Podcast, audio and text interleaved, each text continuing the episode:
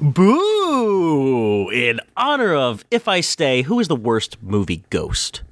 I'm Katey Rich, and I'm going with Bill Cosby as Ghost Dad because he ruined Sidney Poitier's directing career. Uh, I'm Joanna Robinson. I'm going to go with Cobie Smulders in. I don't even remember what that movie was called. Take Shelter. Oh, Safe oh, Haven. fuck. Safe Haven. Haven, Oh, Safe for being the worst plot twist of all time. Spoiler alert. Or maybe the best. I am Matt Patches, and I'm going to go with Ghost from Matrix Reloaded. Remember that guy? I'm David Ehrlich. It is my self-appointed duty to point out that she is not a ghost and if I stay. And I'm we spent about 20 minutes debating if she was a ghost, and I, I will not take But I will go- no for an answer. with Susie Salmon because, oh, are you the salmon girl? Stop stealing my lines.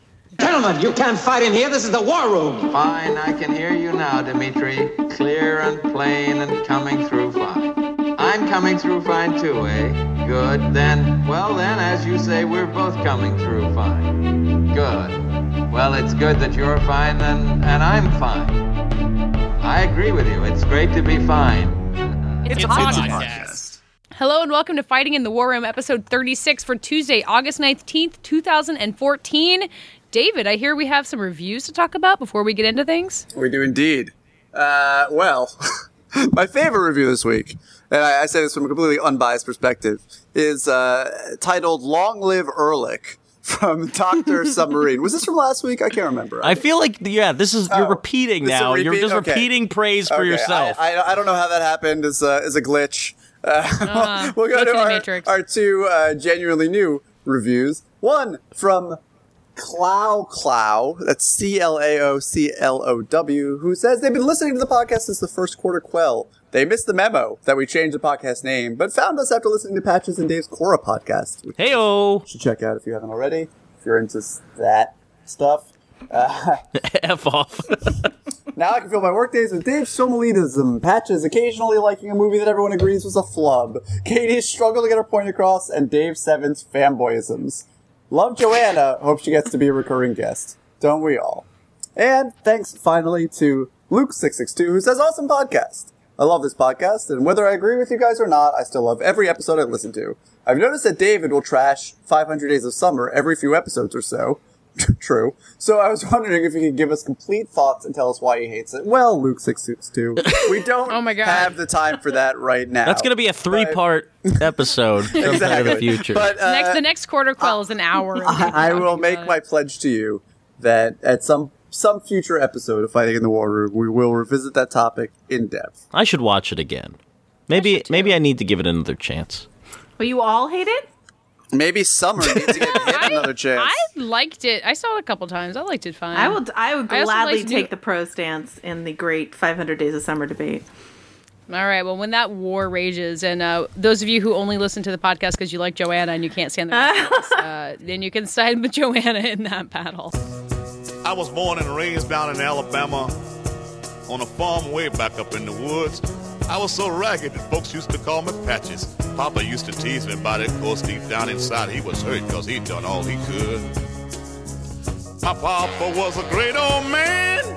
I can see him with a shovel in his hand. See, education he never had. He did wonders when the times got bad. The little money from the crops he raised barely paid the bills we made. Oh, life had kicked him down to the ground. When he tried to get up, life back down. One day, Papa called me to his dying bed, put his hands on my in tears he said, he said, Patches, I'm depending on your son to pull the family through. My son is So I actually saw uh, a Hard Day's Night. The the I believe that's the first Beatles film. Uh, came out in 1964.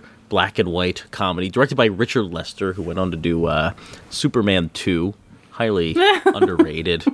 Um, but I, I actually saw the film not too long ago for the first time uh, when it w- came around for its re-release over the Fourth of July. Uh, and and now, if you have never seen it, or if you have and, and you want to revisit it, it's actually on Hulu. It was just added to, to Hulu. I Oh, believe, come on. It's actually Hulu on Plus. Criterion dual format DVD and Blu-ray release. Burn. Okay, Go- but go but be a- not everyone is seeking out the discs here. This Well, is this should- they makes it be. extremely accessible. Stop being a snob. Stop sniffing your own Stop farts, being a our fucking say. troglodyte. Go go out and support. Okay, so you We can see A Hard cable Day's. Night. You can see it on Criterion Disc. You can see it on Hulu. There's so many ways to see this film, and, and I would insist that you do because I was surprised how contemporary it feels, how how uh, indebted many movies and and the uh, music video art form I would say is is kind of rooted in everything that Lester is doing in A Hard Day's Night. And I turn it to you guys uh, right off the bat. I, I'm just curious about what you think about this film, if you've watched it recently, if it holds up, um, and why why does this movie feel so fresh even today? I mean, it seems to be pulling from the kind of French New Wave, and it's infusing it with.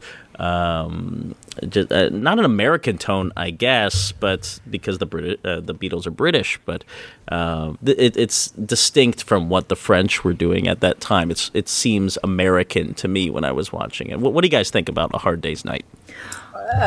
I mean, it's it's status as a classic is sort of indisputable, and I think you know everything you're saying about uh, the how it informed the grammar of uh, how pop, like sort of the, the bedrock of the relationship between pop music, rock music, and cinema is uh, is completely accurate and, and hard to argue. I rewatched this film a few weeks ago, and you know I, I think this is a, a dangerous opinion to make, particularly when you don't feel all that strongly about it, and would just as soon keep your mouth shut. But I, I, I think, That's not what this podcast is for. exactly. Uh, I think a hard day's night is is indisputably jarring at, at times, and there are electric scenes in it, uh, most of which are front loaded, and then there is the. Uh, The long the- bit at the TV station. yeah, the TV station I find sort of enervating. I think that a lot of the, the bits don't really play for me. I've never really been a huge fan of Richard Lester's uh, brand of comedy, uh, which may not help things here. I think it's a fascinating document of the Beatles in a port, at a point in time. Um,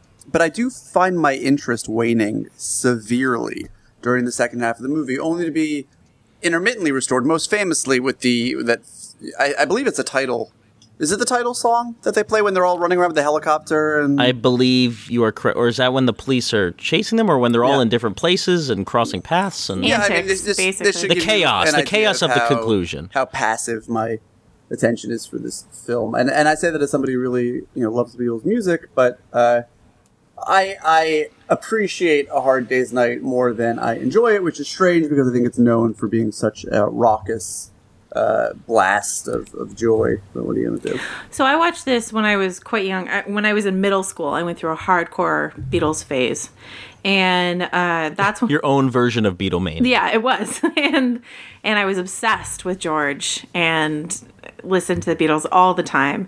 And You're obsessed with George. yeah, George. Oh, yeah. George is my Huh, Beatle. okay. George is by far the Yeah. best Beatle. George is the best Beatle, but I didn't think I was. I had many uh, uh, people on my team Yeah, for that. Team George. Um, Well, there there are four of them, and they are the most popular band in music history. So, histo- like statistically, you would have to So think. other people. yeah, would but most be people board. fight between enough. John and Paul. It's true, and no one goes to bat for Ringo. So, um, but it's it is of its time, and I I loved it when I was in middle school. And I didn't. I also watched Help at that time and didn't understand it at all, but also loved it. And um, I I agree with Ehrlich that there are things that don't uh, hold up, and it's erratic and inconsistent. But the things that work are so joyful. And when you look at concert films that are made now, and this makes me sound so old, way even older than I am. Hmm. But like if you look at a Bieber thing or a Katy Perry movie or whatever, like compare that to what the Beatles did. I know it's not the same thing, but it's they were just so charming and amazing and, and lovely. And the scene with George and the dress shirts is one of my favorite movie scenes of all time. Even if it doesn't fully work, I love it. So You know what I don't like about this movie? Just very quickly, something that bothered me immensely is I, I, don't know if there's an earlier example of this. I, I think this movie could really be uh, the cement of the. disc- Like I, I, I hate when men refer to women as talent. Uh, when they're like walking to a bar and they're like, hey, "There's a lot of talent here." It's a very broy thing to do, and and I understand that, you know, language evolves. Different time. Uh, exactly. I mean, like uh, these things. These things are all very oriented in their uh, in their context. But given my modern perspective, there was something really unctuous about hearing whatever whatever one of them it is say in the train on the beginning, like, "Hey, there's a lot of talent in this." I think that might have been. Paul. And then I he, I, I think he, he Paul thing to marries. I I don't know. I think it was John, and or not John. I think it was George who then married no, don't say the that. woman he's talking about, or one of them married one of the women on the train. Anyway, I mean, the thing they were called lads. Like that. That is their most defining like name of the time and it's so laddish but in a very toothless way. Now when you say like a lad mag it's so grimy. And for them yeah i mean it hit it, i mean i don't want to defend objectifying women of course but of its time they just seem so very charming to me And so, it, I mean, it, they're so young, Yeah. right? These guys are clearly in Also, over their heads, it- and it- that's part of the comedy here. is it any worse than calling anybody involved creatively in a film when you're doing publicity for it talent? I don't know. That's also always rubbed me the wrong way. You, so you're not a fan of talent wrangling? No, I'm not. A, I, I loathe. My skin crawls every time someone's like, "Oh, but the, the talent has to sit over here." Oh, God. It's like, excuse me, but uh, I, we are all talented as well. Even if- if- No. we, No, we all have we're our not. own talents. Wait, so- they We're are just not, the talent, and we are the void of talent. katie They're- katie has never seen this Yeah. but like do you have any perception of it sort of filtered through pop culture in any way All I can think of is them running down the street, right uh, or like leapfrogging bands. over each other in fields That's about all I Yeah. got. What you don't Um, know, what you don't know, is how funny the Beatles are. I'm I'm shocked at I how. have a sense of how funny. I mean, I know that Hard Day's Night would not work as a movie. I mean, I, I have seen enough of Spice World to know that you can't just Wow. have them running around and have it work. She's saying that they are more talented than the Spice Girls. they are. Really, Yes, Yes. exactly. I'm saying that I have. I'm aware enough of Spice Yeah. World to know that that movie's a disaster. Although Spice Hard World is kind of funny, which is also Is now on funny as A Netflix. Finally, you can do the double feature. Are you saying Spice World is as good as Hard Day's Night? Um, Spice World you're has a better like bomb in the bus scene than a Hard Day's Night, since our Hard Day's Night does not have one. but um, I, I, I just like I keep going back to how exactly what you're saying, like the charisma that elevates this movie so much. I mean, the filmmaking is there. I, I think this is easily Richard Lester's best movie. Uh, surprisingly, it's one of his earliest, and, and I mean, Superman 2, as great an action movie as that is, does not have the visceral energy of, of these four, like outrunning swarms of fans, or even the slapstick comedy and, and the, the hijinks that uh, they get up to with Wilfrid Brambell, their grandfather, who is also hysterical in this movie and probably totally overshadowed as far as uh, the legacy of the film goes. But I, I'm just amazed how I was trying to decide the whole time while watching it, like who is the funniest Beatle. I'm a big George fan, clearly, because he's just like working on a different plane of existence than everyone else. Um, John is he's a probably big- the funniest though. Although I don't think- know. I'm not with. Jo- I'm not with John. I'm like between George and Ringo now. Actually, See, I don't think the movie is particularly funny, but I do think you that it's, don't love things. you have no heart. But I, I do think it's interesting looking at the the grandfather character, especially because you can really feel. I think it's still quite palpable watching the movie in the here and now how England was. You know, this was was already the '60s, but there was still the shadow of World War II. Uh, and you can feel in this film their pop culture really pivoting away from that, and the grandfather character is is you know that last remnant of an older generation and the older mindset that came along with it. And it what really courses in this movie is the energy of uh, youth culture that is desperate to move away from the the shackles of, of this traumatic. And you can't find room to praise Lester in that, Oh, uh, I- and why I- this movie succeeds or fails, I guess. Uh, No, I, I mean, I, this is hardly. I hardly have a negative take on A Hard Day's Night. I think that there's a lot of. No, I really. I mean, I think that just because I, it doesn't really do it for me as one of my favorite movies and, and something where my interest sort of flags doesn't mean that I don't recognize uh, its formal brilliance and all the amazing contributions that Richard Lester. And I- made I wish to it. someone could make a movie like this today. I wish someone could take Uh, the pop stars of today and all try. Day. No, this is now. It's see, it's not Girl Walk All Day, which is about talent. That- that's Uh, no, it's it's about. That, I mean, a dance film is not what is going on in a Hard Day's Night. This is about personality. It's about charisma. It's about stardom. It's it's the opposite of Girl Walk All Day. And it just I would doesn't contend with you. I, it could be wrong, but it just doesn't feel like artifice. It just feels like them being themselves, goofing off. Well, yeah, I mean, the Beatles hardly had to uh, convince hordes of screaming teenage girls to freak out after that. But it didn't work as Right, but it- they have to convince us they're real people. and it right? didn't work as well when they did Help when they tried to have like a more intricate plot. Help is is you know not nearly so successful, and uh, and I, I feel like we can't talk about this without talking about the Monkees TV show, which is basically trying to be a Hard Day's Night TV show, and we don't have to talk at length about it, but just and mostly succeeds. I mean, yeah, in my opinion. yeah, exactly. So Why? But is it any? Is it Head? Monkees? Have How you seen? Are you? Have you seen Head? I have not seen Head. No. Head is a fucking yeah. trip and a half. Yeah. Oh my god. Yeah. another film uh, that's in the Criterion collection. So go to the Criterion. Wait, really? yeah, it's in the. Uh, I ha- The if, for people who don't know, Head is this. It's uh, the Monkees movie, and it is like psychedelic is is too casual a word for everything going on in Head, and I I believe that Jack Nicholson wrote it. Head Which can be is found crazy town. in the BBC America Lost and Found, the BBS story Criterion box set. Head by Bob Rafelson. Check it out. Fair enough. So you can watch Head there, and you can watch A Hard Day's Night on Criterion Disc if you are uh, a true appreciator of art. Uh, but if you're not, you can just watch it on Hulu. If you're scum, you can watch it on Hulu with me. It's a Hulu Plus. It's wonderful. But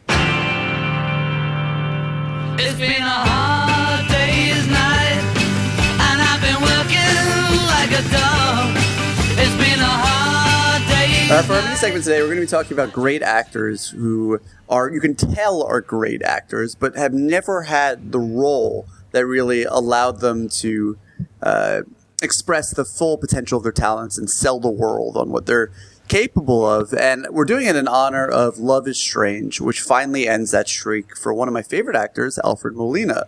Alfred Molina has been in uh, a handful of great movies, but never really uh, stealing the spotlight. I'd say the closest he, he's come prior to Love is Strange, in which he and Jonathan Lithgow are both phenomenal, especially Alfred Molina as a uh, married gay couple who have been together for 30 years and recently married and are facing some logistical issues uh, in New York. It's by Ira Sachs. It is really a beautiful movie. It comes out this Friday. Um, but, you know, Alfred Molina's biggest break before this was uh, Spider-Man 2, where he played Doc Ock, and there is no coincidence that Spider-Man 2 is is probably the best superhero movie ever made, and uh, he was also phenomenal in his hilarious. Sort of touching segment with Steve Coogan in Jim Jarmusch's Coffee and Cigarettes, in which they are long lost cousins. Um, and I, I just really, there's something about his energy that I, I really love. I always love seeing him in movies, even when I don't happen to love the movies that I'm seeing him in.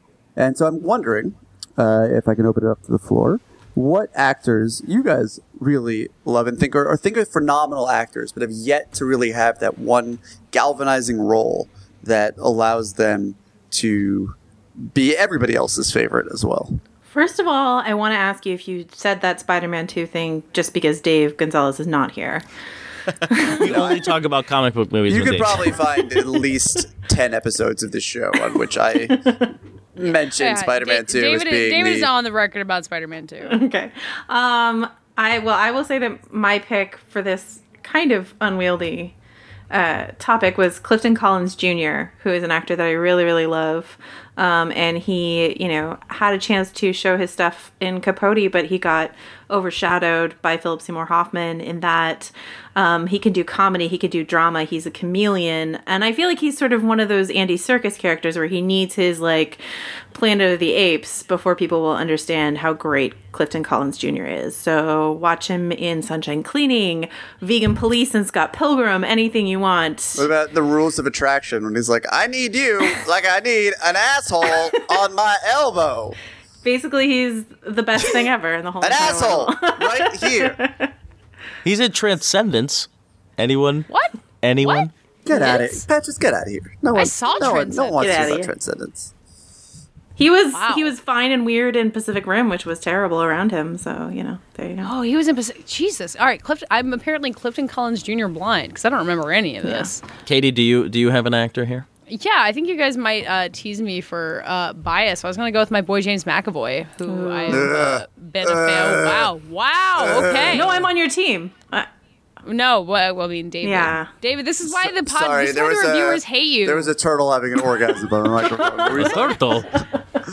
Third Uh. I think James McAvoy has been good in a number of fine movies that aren't that great, including Starter for Ten and Penelope. I Wanted is not a good No. movie at all. The Last Station is not a good movie at all. The Conspirator is not a good movie at all. He's made some terrible Filth choices. is a terrible, terrible movie I in which he is Filth. terrible. I saw um, I'll go to bat for atonement. Trance is good. Trance. I Yeah. saw Trance is Oh. Trance is fine. Oh, Trance he's is not that- terrible. he's not Oh, that special F in off. it. Trance is- Atonement Trance is is a lot of wonderful. fun. I will go to And bat for he- atonement. Yeah, Atonement is Yeah. wonderful. He doesn't really do anything in it, but it's wonderful. But that's so that's the thing. There's a lot of actors who are like in good movies. They're not great though because they're not good enough.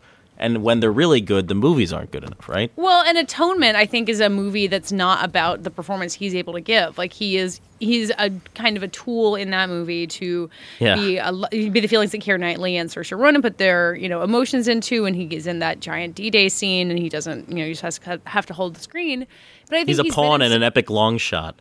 Kind of, yeah. I mean, and I I like the movie a lot, and I love Joe Wright, but I feel like he's shown talent in enough things and enough variety of things. I think Starter for Ten is this really lovely little movie that he and Benedict Cumberbatch were both very funny in, um, and he's just kind of waiting for his uh, Sherlock equivalent, I guess. And it might be uh, Eleanor Rigby, which I have not seen uh, as I talk about this. okay, maybe it's not. I hate. I Um, anyway. didn't hate that movie. You know, I love, good. I love, you hate it because other people like it. I love No, I, James I saw it before anyone else saw it, and I This immediately was just like, not a good movie. and watching all of the build up to his actual release, having seen we'll be the judge of that. year, That's down this the is what happens when we start recording late. David is in a spectacularly know. bad mood. Crabby. He hates everything. I, I'm in a terrific mood. I love. No, wait. uh, Joanna, what were you gonna? I'm gonna say I love James McAvoy in Becoming Jane, which is not a good movie, but he is and I have not seen that one. actually. I great should, in 'cause it. I got a big crush Anne on her. Hathaway, not my pick for Jane Aw. Austen, but I like her in general. But she's not She's not. who I should have picked for this. but she's not. Jane Austen. But but That's actually Anne Hathaway's a great. Although I would argue Anne, Anne Hathaway's pretty great in Divorce Project. yeah. I don't know why I keep going to back. People hate Anne Hathaway so I much, love and I am Anne a, I'm a Hathaway. Anne Hathaway. But defender. yeah, and The the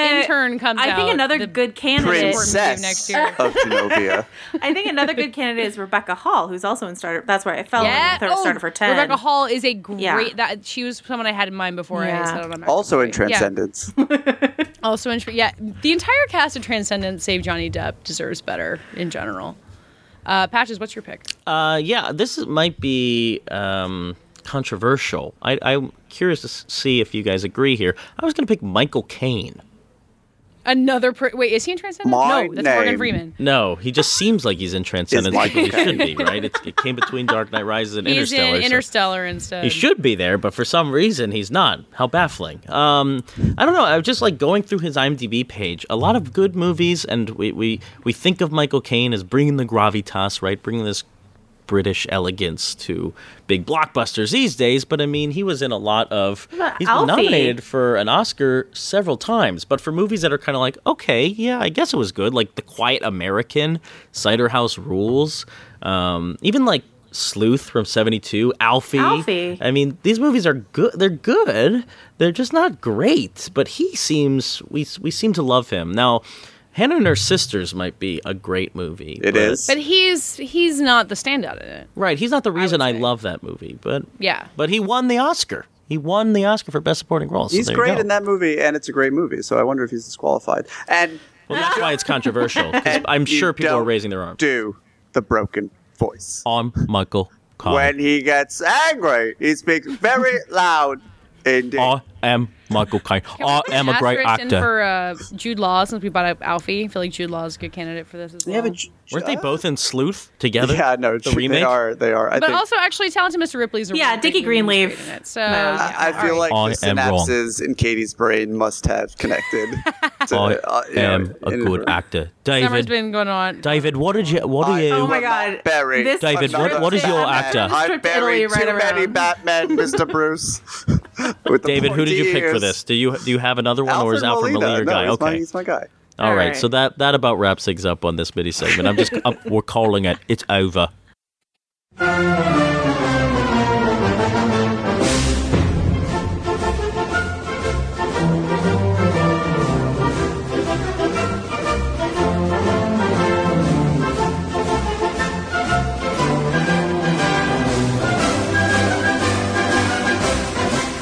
Uh, so so later in September, uh, Terry Gilliam a visualist and auteur of sorts, um, a very famous director, perhaps influential. I'm curious to know if you guys would uh, agree with that. Uh, has a new movie coming out, The Zero Theorem. I think it's played a few festivals. David, you might know best. Has Zero Theorem premiered to the world? I believe it may have played South by or Fantastic Fest last year or something. Yeah, that all sounds about right. Uh, uh, it's it's been exposed to the world, and I think it's getting kind of so-so reactions. It comes out September nineteenth on a number of platforms, um, and I've seen the film, and I can't talk too much about it right now, but uh, it is very much of the Gilliam vein. It actually reminds me of Brazil quite a bit because it's about a lowly cog in this machine, but it's certainly for the iPad age. It's about hackers and computer programmers who basically play video games to try and solve equations that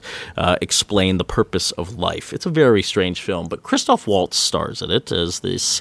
Uh, uh, the programmer in the center of it all, um, and he is very much a Gilliam character. He's crazed, he's manic. Uh, Gilliam puts his camera right in Christoph Waltz's face m- most of the time, and um, it has that energy that many of Gilliam's films have had before, without making a lot of sense, just like Gilliam's films of the past, uh, because he's so enamored by the visuals he's putting up on screen.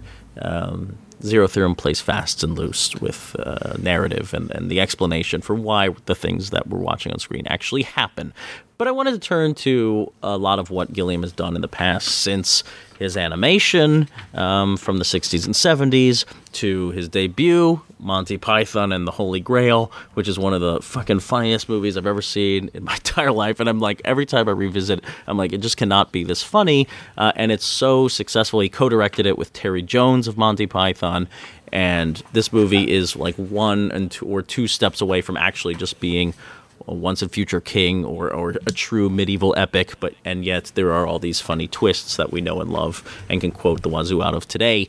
Um, and just his work in general. Uh, Terry Gilliam seems like this guy who just we, we he, he's a great director, right? In our minds, he's done so much work and he's contributed so much to the craft and kind of as an outsider to the Hollywood system. And yet, and yet, I'm not sure he's a great director. I'm not sure he's ever really been successful either. Maybe he's a failure through and through, and that's why we like him. I, I like to call this Guillermo del Toro syndrome. Bro, Okay, that's interesting, but I, I think Guillermo every- skews more Hollywood than Terry right, Gilliam. but it's along the same lines where everybody loves him, and, and this sort of idea is incepted into their minds that he is a, a great filmmaker. And, uh, you know, Guillermo del Toro is not an eighth of the filmmaker that Terry Gilliam is. But, uh, you know, suddenly you see, like, you know, a, a violently terrible piece of shit like Pacific Rim, and it forces you to take a step back and realize, oh, this guy that I always would just naturally assume uh, was a terrific filmmaker. Now that I look at his projects, they're all sort of mediocre, and maybe his best movie is actually Blade Two, and that's strange. um, so, uh, yeah, so I think that Terry Gilliam is sort of like the the zanier, far more talented and combustible. Well, Well, they both have that. striking visual styles, Del Toro and Gilliam. You can tell a Del Toro project or a Gilliam project. Um, but whether or not there's actual artistry behind the visuals is the question mark, right? Right. What makes Gilliam such a more like a more accomplished filmmaker in your mind, David, than Guillermo del Toro? What is he putting alongside the visuals? That or is it just the bite that he comes at a project with? I mean, he's a very vicious, aggressive filmmaker. You can tell there's a lot of anger about social issues and and the themes that he's kind of digging his hands into. But is that can that be too erratic? I mean, is it still a failure? Why is he more accomplished? Yeah, well, I mean, I think that his uh, I, you know, before Pacific Rim, I would say that his failures were more spectacular than Guillermo del Toro's failures in the, in the worst ways. I mean, he goes for broke, and and sometimes his muse leads him astray, and that's the price you pay for people of this particular subset of genius. You you end up with a Tideland and the Imaginarium of Dr. Parnassus, which is not quite as challenging, but uh, you know, in some ways even less interesting. And then really at the sort of the nadir of his uh, his efforts is something like the Brothers Grimm, where you know he's really as if he needed another reminder to work smaller and outside of the, the studio system. If Brothers Grimm were to come out now, it would be the most popular thing in the whole world because he was right, Right. before the like reinvented the fairy tale wave. explosion, Yeah. right. Is it really straightforward enough for it to have? I mean, Yeah. Yeah, The it is. problem Enough like is the that it is, TV is. show Yeah. Except for Peter Stormare, yes. whatever. Well, yeah, um, Peter Peter Stormare is Peter Stormare, but the uh, yeah, I mean, he transcends all. and brother Brothers Grimm. You know, the reason I don't lump it in with Tideland, the Imaginary, Imaginarium with Doctor Parnassus, is because it is like a, a solid single. You know, like it really.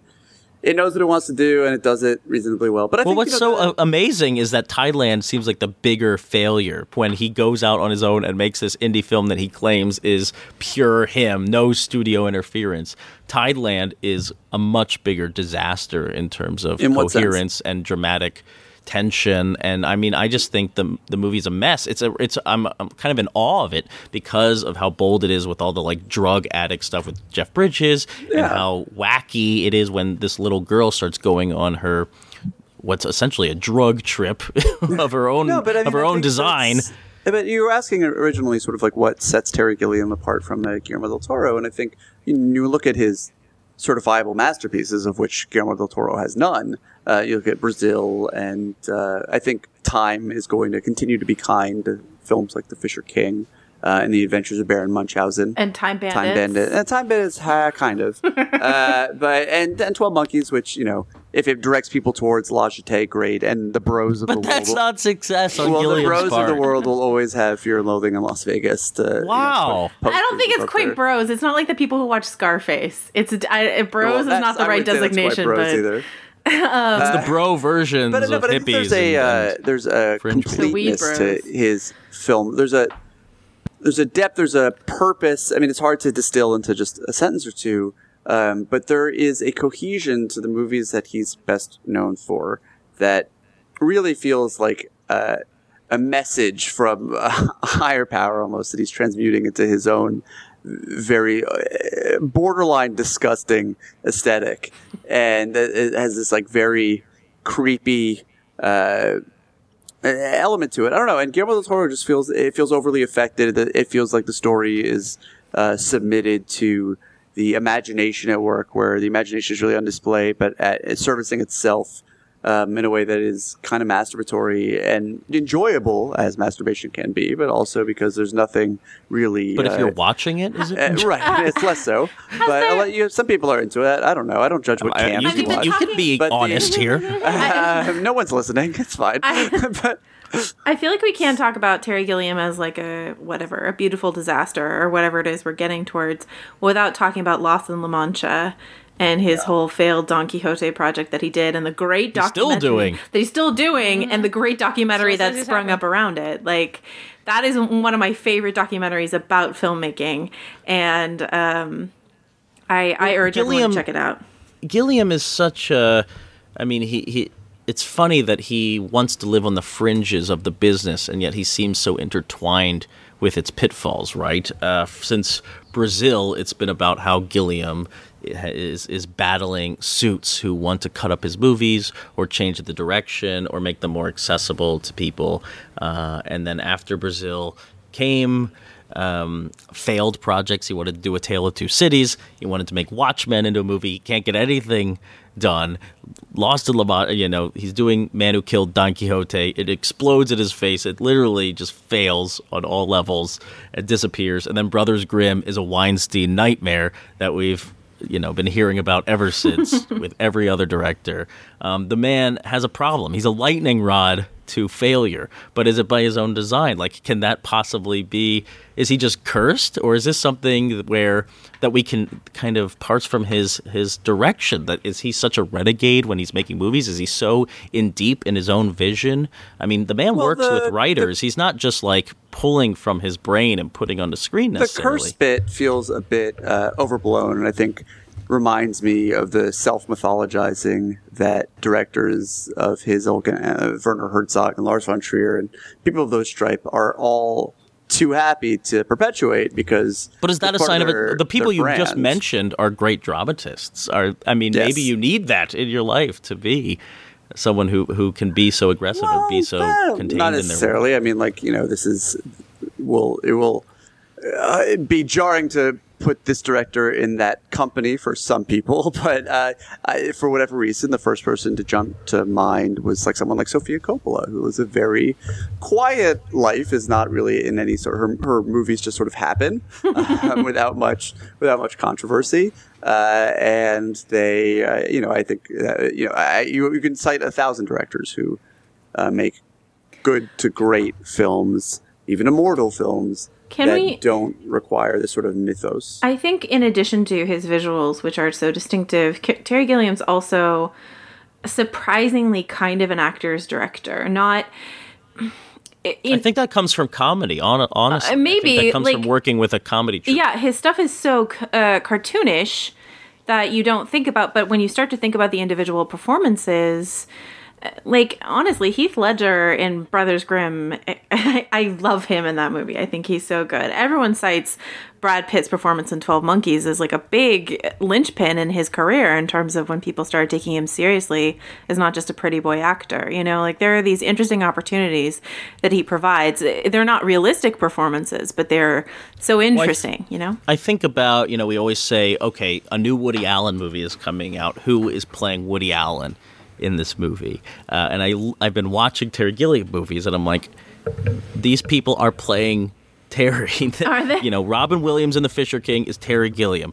Brad Pitt in Twelve Monkeys is Terry Gilliam. Uh, you know, every, everybody at Fear and Loathing in Las Vegas is Terry Gilliam. These people are just really angry and twisted and wild, and just want to le- like get off the leash of the world, of society, of of conformity. And you, you can feel that in every movie. You can feel that in Monty Python. That's what, and or his animation too. That's just like um, satirizing Victorian era imagery and, and injecting it with absurdism and and satire. Uh, it's all about getting off the leash, and I think these wild performances, someone who doesn't have to adhere to realism uh, or or or the the confines of what movie performances are supposed to be, uh, is Gilliam kind of channeling himself into these people.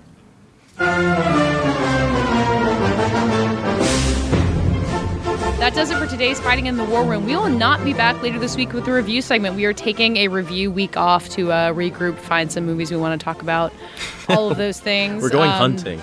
Late August is a strange time, and uh, none of uh, only David saw If I Stay. So you can uh, you can hunt him down in the streets of uh, Brooklyn and ask him to tell you about what happens to Chloe Moretz. We will not do a podcast about it. She's a If I- she's a ghost, I hear. She's, not a girl, girl. right? She's the salmon girl. Anyway, we'll be back next week. Uh, and in the meantime, tell the people who you are. I am Matt Patches. I write all across the internet and I try and put everything on mattpatches.com. I'm on Twitter at Mr. Patches. I do another podcast with Joanna Robinson and Dave Gonzalez called Republic City Dispatch, which is how one person refound this podcast at some point. Uh, and that is about the Legend of Korra on Nickelodeon, and it's a lot of fun. And yeah, and also we have a website, fightinginthewarroom.com, where we post all the information for the show and the music notes and all sorts of things. And we want you to comment and give us feedback. Uh, we love it. Great way to engage. Fightinginthewarroom.com. I'm David Ehrlich. I am the editor at large of Little White Lies magazine. Uh, I also write for The Dissolve and Complex and the AV Club. You can find me on Twitter at David Ehrlich and at Criterion Corner. And you can find all of us together, including Joanna. Why not, Joanna? Come hang out on our Facebook. Always fighting, Joanna. Fighting in the War Room. Uh, we will talk to you. The end. Uh, I am Joanna Robinson. You can find me almost every day on VanityFair.com. You can follow me on Twitter at Joe Wrote This. You can listen to me on Republic City Dispatch podcast or the Station Agents podcast. Or you can find me, I guess, on that Facebook page that Ehrlich mentioned. But most of all, I think you should call me, uh, or actually rather the podcast, not me personally, at 914-410-6450 and give us your best ghost impression. And I'm Katey Rich. You can also find me at vanityfair.com and on Twitter at Katey Rich, K A T E Y R A C H. Twitter is also the place where you can find the entire podcast at FITWR, where we this week are talking about.